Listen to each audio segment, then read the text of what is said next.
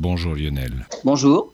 Alors, vous allez nous parler de l'étoile polaire. Il y aurait encore un mystère autour de l'étoile polaire, c'est ça? Alors, en fait, l'étoile polaire, c'est évidemment l'étoile qui se trouve le plus près de la projection de l'axe de rotation de la Terre dans le ciel. Et donc, c'est l'étoile qui ne semble pas bouger avec le temps, contrairement aux autres étoiles qui peuvent se lever, se coucher, ou simplement se déplacer dans le ciel avec le temps qui passe. C'est donc surtout l'étoile qui indique le nord. Mais à part cette situation tout à fait fortuite, l'étoile polaire intrigue les astronomes et on ne la comprend pas. En utilisant différentes méthodes pour mesurer par exemple sa taille, on trouve des résultats qui ne sont pas cohérents. L'étoile polaire est une étoile de type céphéide, un type d'étoile étudié au début du siècle dernier notamment par Henrietta Leavitt aux États-Unis et qui a permis de découvrir ce qu'on appelait nébuleuses étaient en fait en grande partie des galaxies à part entière. Depuis donc maintenant près d'un siècle, on pense bien connaître ce type d'étoile et notamment la masse, la taille, la température. Mais l'étoile polaire est aussi une étoile double. Elle a un compagnon qu'on appelle Polaris B et elle tourne l'une autour de l'autre en 26 ans. Et grâce à ce mouvement, on peut aussi connaître les paramètres des étoiles. Cette méthode donne pour l'étoile polaire une masse de l'ordre de trois fois et demi celle du Soleil, alors que celle basée sur l'évolution stellaire et donc sur les céphéides donne une masse de sept fois la masse du Soleil, soit que le double. Autre bizarrerie, les âges des étoiles. Dans un système binaire, les étoiles sont nées en même temps. Elles ont donc le même âge, ce qui n'est pas du tout le cas avec l'étoile polaire et son compagnon.